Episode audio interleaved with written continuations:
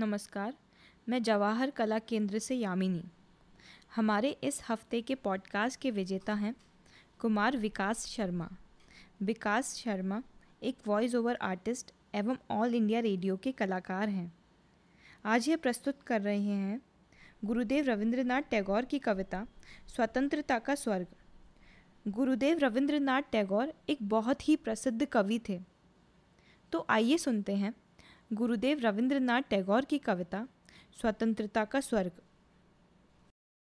रविंद्रनाथ टैगोर लिखित, स्वतंत्रता का स्वर्ग। जहाँ मन है निर्भय और मस्तक है ऊँचा। जहाँ मन है निर्भय और मस्तक है ऊँचा। जहाँ ज्ञान है मुक्त। जहाँ पृथ्वी विभाजित नहीं हुई है छोटे छोटे खंडों में।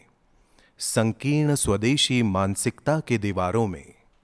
जहाँ शब्द सब निकलते हैं, सत्य की गंभीरता से।